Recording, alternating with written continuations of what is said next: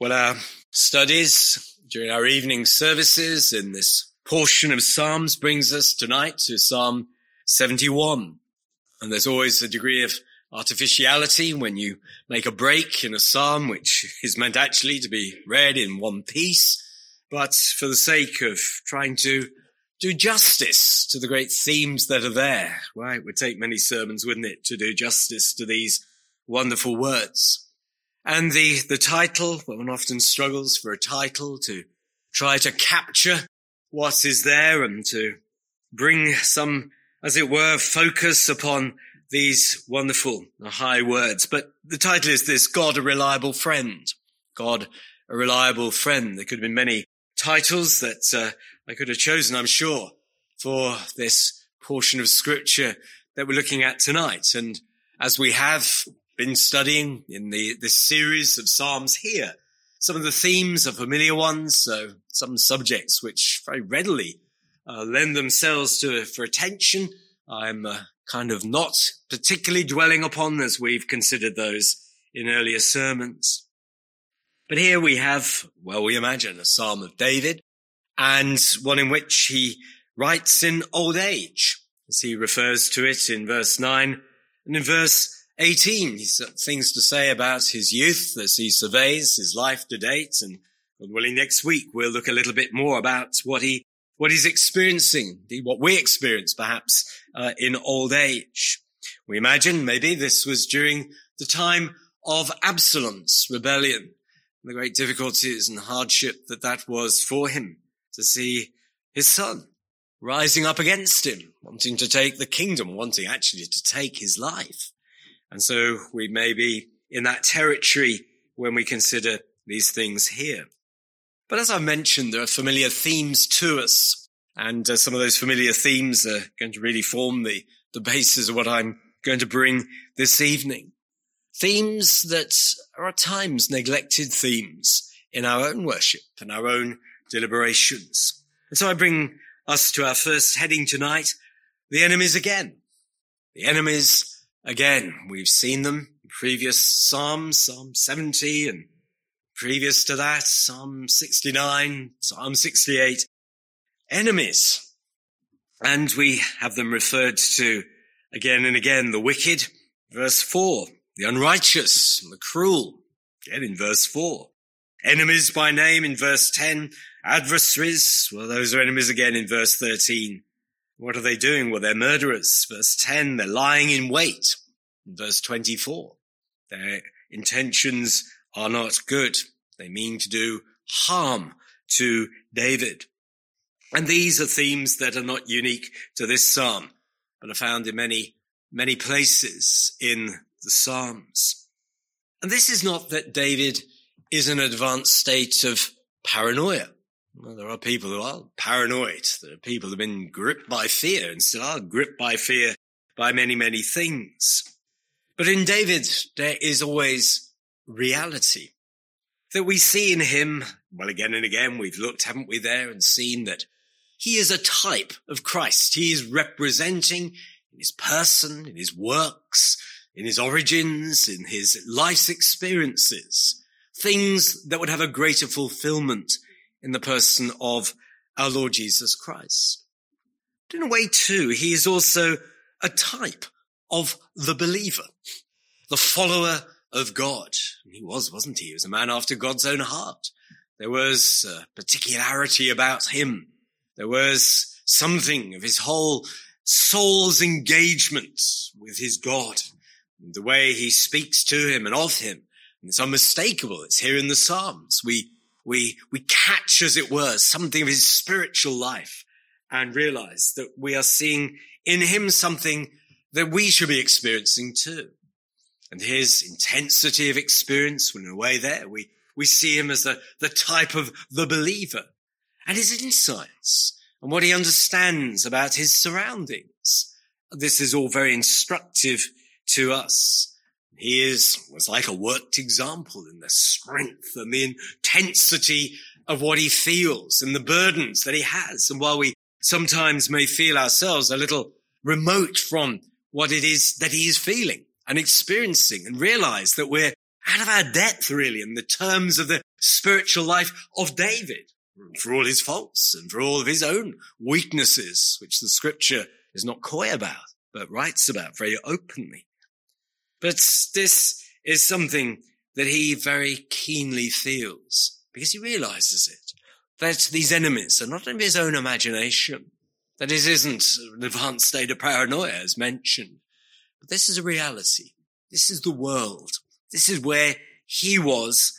And friends, nothing has changed in that way. It's our world too. It's the culture that we are in and its enmity against us is, is nothing new. And it may be more polite in some ways and sometimes, though I think it's becoming less polite as years move on. And it is our surrounding. That's our environment. And we've often had sermons that have looked at that. I think fairly recently we had one in the midst of foes and could just as easily have titled this sermon in the midst of foes. Because that's where David was, knew it, recognized it, wasn't exaggerating in the language that he uses. And it's the world that we need to cotton on to quickly. That's actually what it is about. But of course, it's not just that that it's just the enemies and we're just focused there. Because of course everything that David said is full of faith and trust. That at every point he is making his situation then a matter for urgent prayer. Now we need to underline urgent prayer. This is not lackadaisical, not, not casual, unfelt, unmeant, just habitual and routine. This is urgent. These are vehement cries. We know how great David's greater son is going to there cry out to his heavenly father. We had the prayer there in John chapter 17 and a different prayer again in the Garden of Gethsemane was going to follow soon after it. Vehement cries, sobs indeed. There's an urgency, isn't there? And there is David, the type of the believer, the ideal of what we should be. And there he is, in you, O Lord, I put my trust. So he did daily. All the dangers, amidst all the adversaries and those who were seeking to murder him, looking to lay snares and traps for him. It is God whom he looks to. He prays, doesn't he? Deliver me in your righteousness in verse two and cause me to escape. Incline your ear to me and save me. Be my strong refuge. He's not praying here of matters that he's had no experience of. It's because he has had experience of these matters and God's dealings with him that out of the fullness of that experience, then he prays vehemently and urgently and with faith God could help him in these new dangers and these new trials and with these new adversaries that he is meeting with. The Bible is not ashamed to be at times very negative very negative in what it handles, the themes that it puts before us. Not that it, as I've said, is a negative book. Everywhere there is David, a man of faith. There are his praises mingled with his cries and his evaluation of his situation as he brings it all to God. But the Bible is ready to tell us it, as they say, as it is unvarnished truth, realities. It's there to warn sinners, realities. No comfort here, none to be found, realities. There is judgment to come. That judgment is not sleeping. It will meet with us one day. Don't stay with your sin. You will perish with your sin. Don't remain complacent and content because you will not be complacent and content in hell. No complacency and contentment there but it is a horrible awakening to missed opportunities, failures to believe, failures to act upon the warnings of God. But also as believers, that we are to be conversant with and be able to handle where the scriptures point out to us that what we're surrounded by and the world at large, that it is full of enmity. And it may be very pleasant and we may be very comfortable in many ways. And we're very glad of the freedoms that as a nation we have enjoyed. Maybe we won't be enjoying them so much if some people have their way on into the future. Yes, because we need to be fully awake. Are not in some sort of soothing, comforting frame of mind that uh, we just look on the world there in a kind of paternalistic, benevolent way. Because that's not the world of the Bible. That's not the world of Bible realism. That is the world that the Lord full well knew when he prayed in John 17. I haven't time to give proper attention to these things here, but the world that these disciples of his were called out of the world. And he's not praying for that world of enmity, but for his people. For this world actually hates his people. And he refers to that, doesn't he? That as they hated me, they will be hated too. And that's the apostles, but that comes devolving down to us as well. The Bible tells us these things. It tells us more than these things, but it tells us these negative things. Evaluate the world rightly. Get a right estimate of it. It does not have goodwill for the gospel. And even though it may have a measure of indifference, and we're not attacked in the streets, we came back from Belpaver and uh, unscathed in that way, not blooded and beaten, not had things hurled at us. And well, we're thankful perhaps that we're not having to experience what others have had to experience who've been out open air preaching. But for all of that, we wouldn't have had to work too hard to find actually some very aggressive thoughts and the voicing of those thoughts that if we were to probe the politeness and, and ask some more difficult questions, surely in many, many cases, we would have had some quite strong and quite angry responses back because there is that enmity in the heart of man. It feeds into a culture, feeds into its writings and its broadcastings, and then comes down raining upon our heads. How one looks back at the, the church in the West over, what are we saying, 50 years, more than that even. And how at times it has been so naive, so triumphalistic, and thinking that we were on the verge of some great happening that was going to transform the whole of society. Well, signs and wonders were going to do it, and incredible happenings. And those have been promised and promised and promised again. And the church, many of its quarters, many of its places has, has put trust in those things. Not worked out. But actually culture is in decline and the enmity is growing.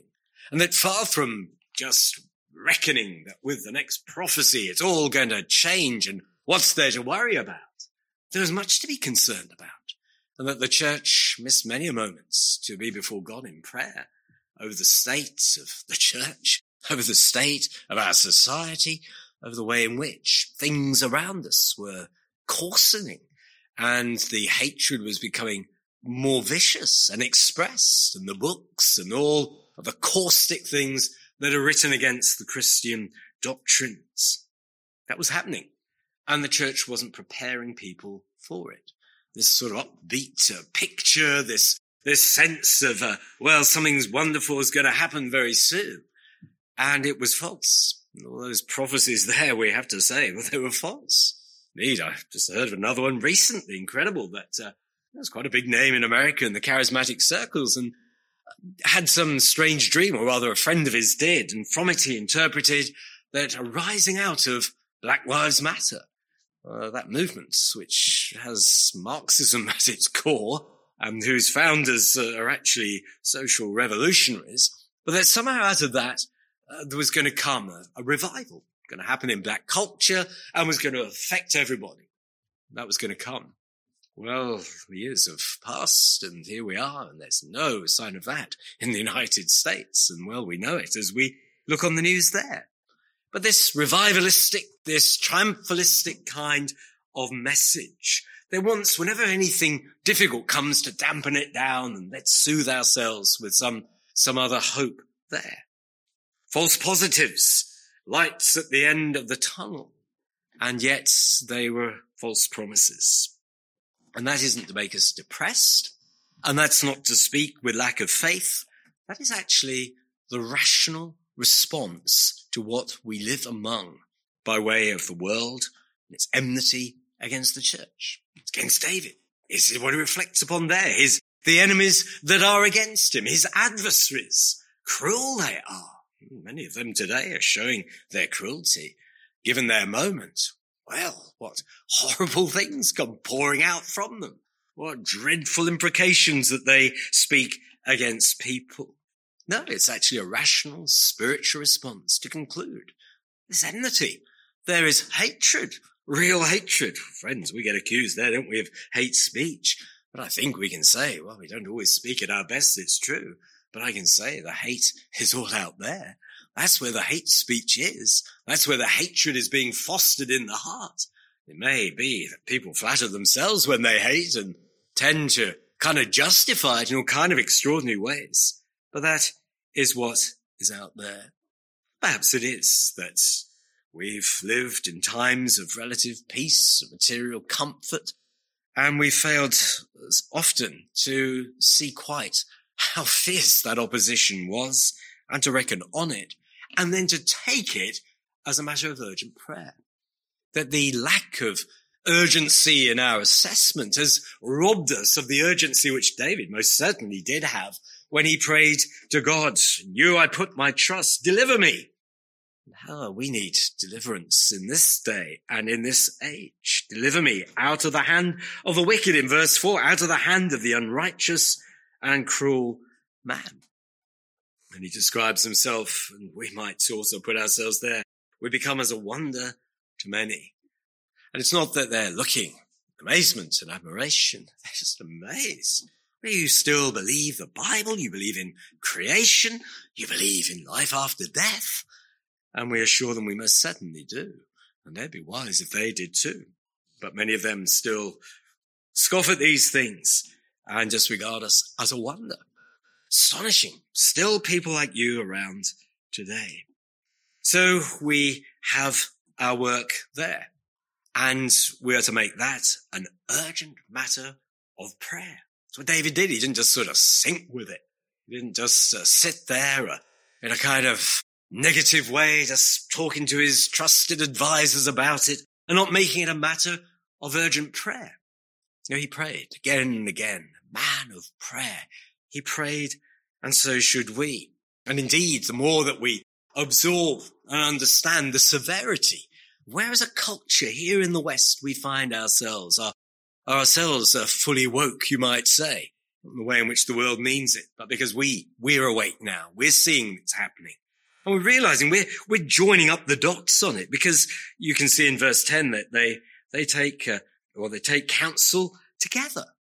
This is the most extraordinary alliances which happen. Coalitions of really not like-minded people, but who find a sufficient common cause in their enmity against the Christian faith. And we, we see these things happening. And they rather don't think that we'll be helped. Verse 11, that, uh, well, the government's not going to help us, they reckon, because we've got the government in our pocket. The Stonewall there sort of dictates the terms and conditions. There may be something of that now is being rowed back. But they'd rather think that we've got no help. Prayer? What's that going to do? They might say. These defenseless people there are for the taking.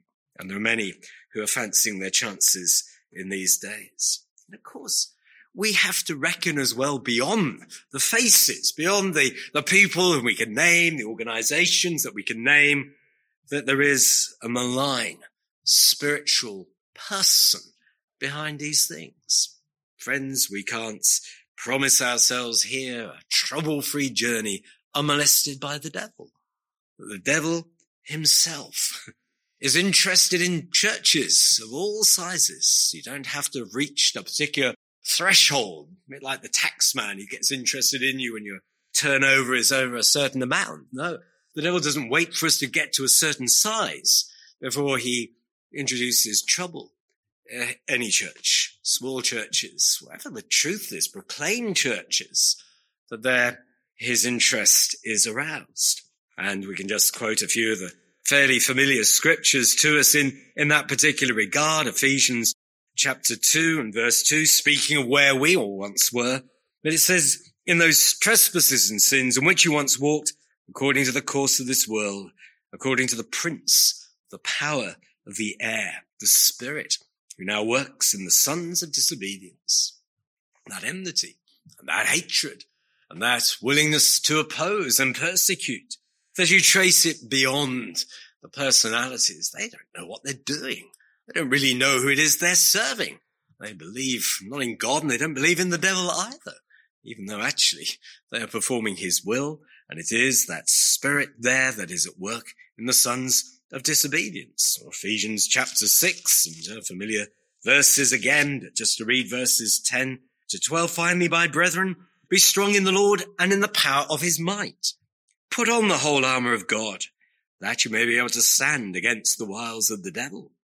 For we do not wrestle against flesh and blood, but against principalities, against powers, against the rulers of the darkness of this age, against spiritual hosts of wickedness in the heavenly places. Do you not marvel sometimes at the absurd things that people will espouse and the claims that they will make? the, the absurdity of so much of it. And you realize this, this irrationality, that this, there's something more to this. And there we read of it. What are we bumping up against here? Well, actually, within all of this, principalities and powers, rulers of the darkness of this age, spiritual hosts of wickedness in the heavenly places. Well, they're barely qualified to go beyond what scripture has written in that. But there's scripture. And it's writing to us that that is actually what we're up against. That is what's happening. That's what's got this animating power.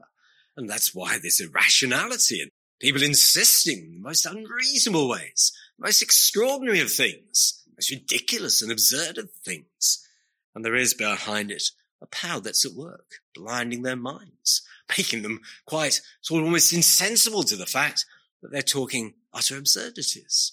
So we see that there is that spiritual force, that power, why that person, because that's who it is. It's, it's a spiritual being and it is the devil. And he is sadly at work in that world and in the enemies of the church. There it is. God has told us. There's the terrain. We go to him and pray. But then there's the title of this sermon. And so my second heading is God is a friend to us. David had found, and that's just trying to capture some of these great descriptions that he uses, what God is to him. God has proved himself to be to him a friend. And it's not that he's going to just sort of pluck us out of the trouble. Oh, it's as though we were talking after the open air coffee yesterday about uh, you know, secret raptures and these things. No, no, we're not looking for that. We're not expecting suddenly to believers just be raptured away and then a whole set of extraordinary things then taking place. No, we believe in all those things taking place before the second coming, before our Lord returns. One return, one coming, and uh, that'll be a glorious day. But we're not promised that we will be removed from this enmity. This was our Lord's uh, part of his great prayer in John 17 already referred to. If I was just to read from verse 14 of that prayer again, I've given them your word and the world has hated them because they are not of the world just as I'm not of the world. I do not pray that you should take them out of the world. Isn't it interesting? But that you keep them from the evil one. They're not of the world just as I am not of the world. Not that we should be suddenly removed, but that we should be protected and preserved. That whatever the devil intends, that none of it will come to anything. And indeed, it'll only be in God's sovereign purposes and in his hand used to actually strengthen us. So all of the enmity, all of the hatred just actually makes us wiser students of human nature, makes us to be more prayerful, stimulates us and urges us on in prayer and opens up to us further great discoveries of the, the greatness of God and of his provisions for us. Why of his friendship towards us.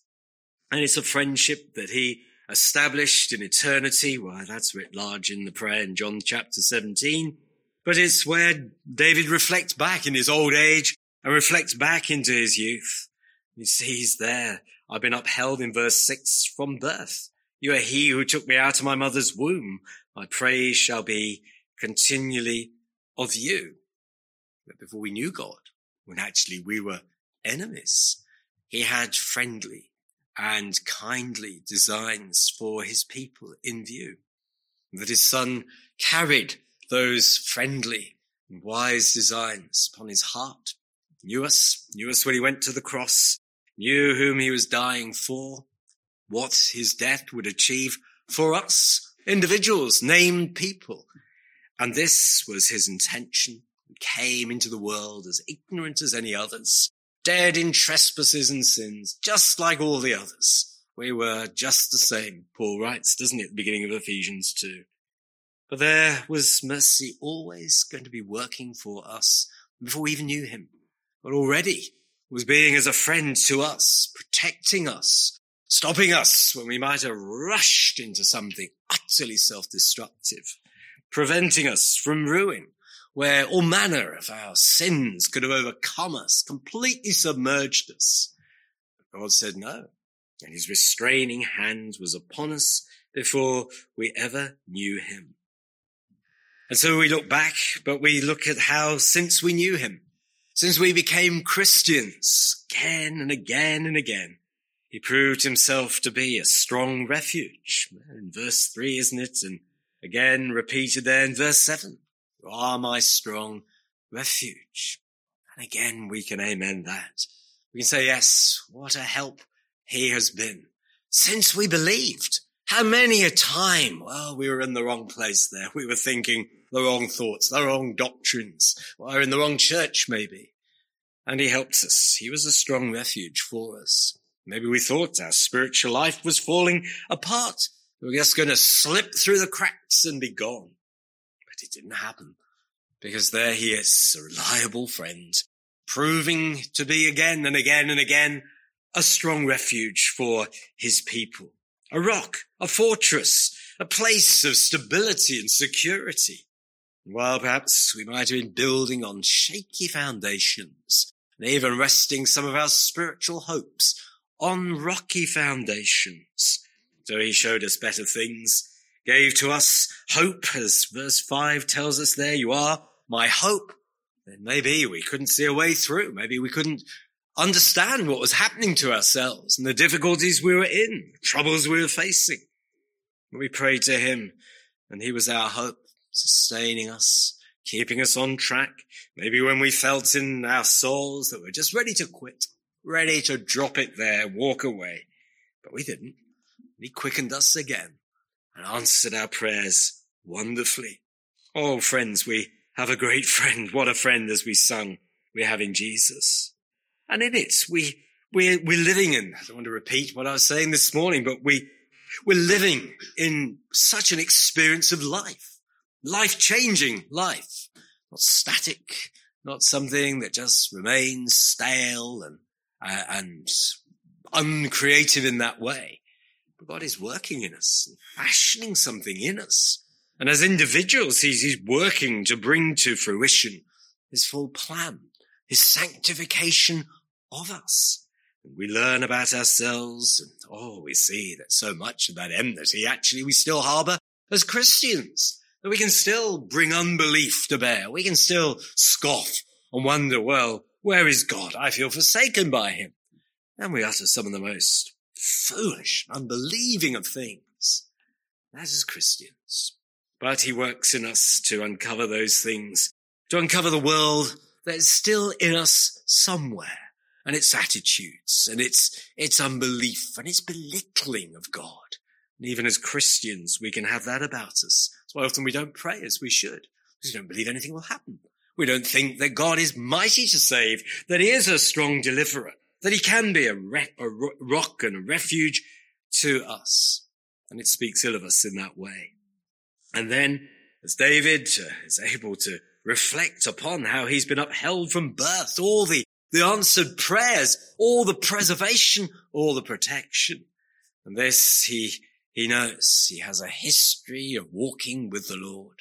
The closer we walk with him, the more we'll have to re- relate back to each other and then to relate to our circumstances and out of which we can pray for further help because it's not all finished and done. Prayer answered. That's wonderful. A help given there. We're okay and on our way. You know, the AA turns up, they fix the car. That's great. Off you go. Hopefully we don't need the AA again for a long, long time. Not like that in the spiritual life. We get help and we're going to need help just a little bit further along. You manage to get past junction 28. Well, you'll need help again at junction 27 ah, and at junction 26 and everywhere. And he was ready to give that help. And we discover more of him and we bring more of that into our prayer life than just as with David here. We're able to reflect upon that reason why we, we trust. We put our trust in him and he causes us to escape again and again. And there is this too, that we do become wiser, wiser about the world that we're in. We've thought about this before in previous sermons, just to briefly allude to it again, but we see the wicked exposed. Wicked people expose themselves. They show their folly, their pride and their arrogance. Out it comes. They can't help themselves. And we see, and we'll refer to it a fair few times. I think we'll be referring to it for many a while yet, but the Supreme or the court there in America, when it's declared that abortion is not a right within the Constitution, struck it down. And we've seen the results, haven't we? Shouting and the screaming the horror in people's faces that such a thing could be done. And all of the, the doom that is forecast there for women. They're not safe anymore anywhere. They've had their whole personhood trashed and destroyed. And even Prince Harry there has joined in the whole thing and made a speech to the United Nations likening the court's decision to the removing of democratic rights in Ukraine by Russia's invasion. So he's making an equivalence between the damage that Putin is doing in Ukraine to the damage that these judges uh, ruled that this is not in the constitution, abortion, and who made that ruling as if what they're doing is bringing the same sort of wreckage and damage as President Putin is. Extraordinary. The irrationality of it, the madness of it, to equate that with that. And yet that's what he's doing. And we can think of Prince Harry there, and I'm sure we can think many things of him. You think of the experience that he must have had and the opportunities to learn. Places he's been, places of danger. Don't belittle that. He's been in some remarkably dangerous places. He was out there in Iraq, wasn't he? Uh, until Afghanistan was it, until it was uh, kind of leaked to the press and they had to bring him home for his own protection to be a marked man. And yet for all of that and all that privilege, he doesn't seem to have learnt very much because that's what happens. There isn't much there in the world hasn't got much wisdom, and it'll it'll disclose it. And people who may convey a sense of being the wisest of people suddenly do something incredibly foolish, and are exposed for all that they are. We have a safe space to take the world's parlance there, a proper uh, safe space, so I can say the words.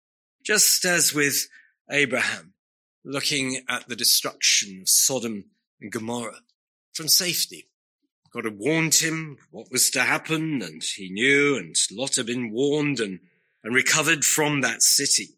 And we read in Genesis 19 and verse 28, Then Abraham looked towards Sodom and Gomorrah, to all the land of the plain, and he saw, and behold, the smoke of the land, which went up like the smoke of a furnace. And just before that in verse 27, we learn from where he had seen that. He saw it going up in flames, saw the folly and the immorality, what it was earning were God's displeasure. But he did it in this place in the morning when he went early where he had stood before the Lord. A safe space, a safe place, removed from all of this horror unfolding in the world. And that's where we are, friends. We're in a safe place. That's where David was with his strong refuge. That's where he was with this help and there's the enmity and what's going to happen to it. Well, it's going to be like Sodom and Gomorrah. It's all going to be destroyed. It's going to be judged very, very emphatically. Sodom and Gomorrah, well, that is a worked example of where all the world's desires are going to end. Sodom was at the, the filthiest end of it. And there's how God dealt with it in, in history. But it's a warning. That's what God's going to do one day to all of this wickedness, whatever kind that it is immorality, sexual immorality, all kinds. And up it goes in flames and everlasting burning. And we're safe. And we may review it and have to see it and be solemn in it, But that's, that's the destination. That's where it's all going for the world. We might have warned the world and we might have pleaded with people and they didn't listen. And there is then the judgment. And that's theirs to bear. And we will be those who, like Abraham, will survey it, but survey it from safety. That as he found that, that fortress and that rock and that strong refuge, as David had found it, so we find it. We're not put to shame. It's the world that's put to shame. It's the Sodoms of this world that are put to shame. We may have to survey it and think upon it and think upon those souls that are perishing in it. But we, we have met with mercy. And out of that mercy we pray. We were in the right place at the right time. We heard the right sermon, read the right Bible verse, sung the right hymn that had deep, deep impact upon it because it was all orchestrated by God. Small we might be, uh, in verse 11, we're forsaken, they say, we can be pursued and taken, none to deliver him. Well, actually, no, there is our God. We're not forsaken friends, vulnerable and small, weak and needy, but very, very safe. And that eternal security, which is what our Savior promised us, promises us today and forevermore. So we have friends, a reliable friend in our Lord Jesus Christ. And may we rest all our hope, draw all our peace from him forevermore.